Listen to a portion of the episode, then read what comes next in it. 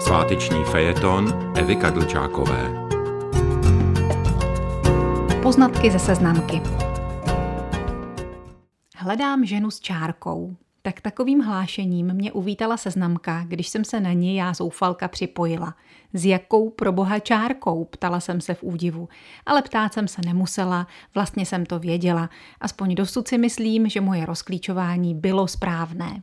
Ostatně pobyt na seznamovací síti to jen potvrzoval. Sotva jsem přerostlé poupě na internetu vykvetla, snesly se na mě desítky až stovky žádostivých motýlů a 80% z nich neskrývalo svůj rizí zájem o použití kladélka, jak říkával Miloš Kopecký. Nic víc.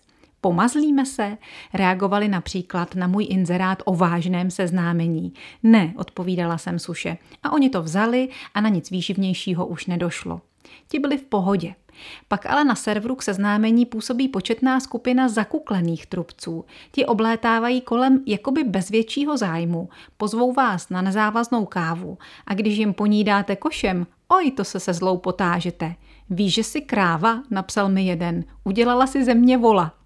Tak tahle věta mě pořád baví a budu si ji pamatovat až do nástupu Alzheimera což nastane možná v dost blízké budoucnosti. To uvádím proto, abych se přenesla k přibližně polovině zájemců o dobrých 15 let mladších.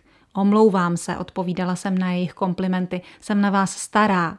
Právě naopak, psali mi oni, máš přesně ten správný věk.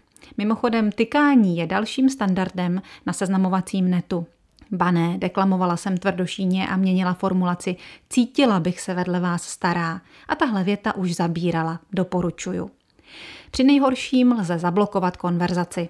Odzbrojení loudilové vytahují ale jiné zbraně a na jiných místech. Píše mi Alois, informuje mě, jakýsi Mirek, že si ho zablokovala a máš ho zase připustit.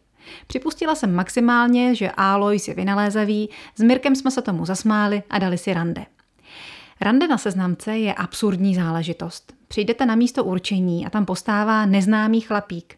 Je celkem fajn, to musím uznat. Snad s jedinou výše jmenovanou výjimkou, myslím toho vola, tedy tak to o sobě řekl sám, jsem se setkala jen se samými milými, ba i vtipnými, přívětivými a pohlednými muži, kteří by se o mě a mé děti z fleku postarali. Splňovali aspoň na první dojem vše, co si žena může od muže přát. A přesto Láska na vydaný povel prostě nefunguje. Závidím všem, kteří ji v sobě dokáží zažehnout, když se na tom vzájemně domluví. To ale není můj případ. Můj případ byl, že písemná konverzace měla větší kouzlo než osobní kontakt. Že okouzlení může vyvanout jen na základě posazení hlasu a tak je dobré nápadníka nejdřív aspoň slyšet po telefonu. Že překvapení je vždycky oboustrané a Bůh ví, co doopravdy protistrana chce a co se jí honí hlavou, když se na vás dívá, když vás poslouchá, když s vámi jde městem. Roli hraje i to, kdo vede společné kroky a jaké je téma hovoru. Bramborové knedlíky z prášku bych nejet, osypal se ku příkladu jeden ženich a bylo vymalováno. Chci říct, řada slibných partií se vám už nikdy neozve a vy se jen dohadujete proč. Řadě partií se už nikdy neozvete vy.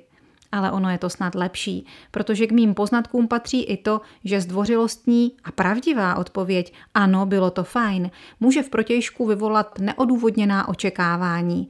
Bylo to jen jedno kafe, jen jeden prýma pokec, nic víc. Možná ve skutečném světě žijí lidé, kteří se na seznamce proklestili záplavou trnů ke své růži. Já romantička, ale nakonec asi na pohádky nejsem. Tak zpátky z virtuálu do reálu k pořádný práci, jak by mi doporučila babička, protože práce ti vyžene choutky z hlavy. Hmm, babi, a ty si to vážně myslíš?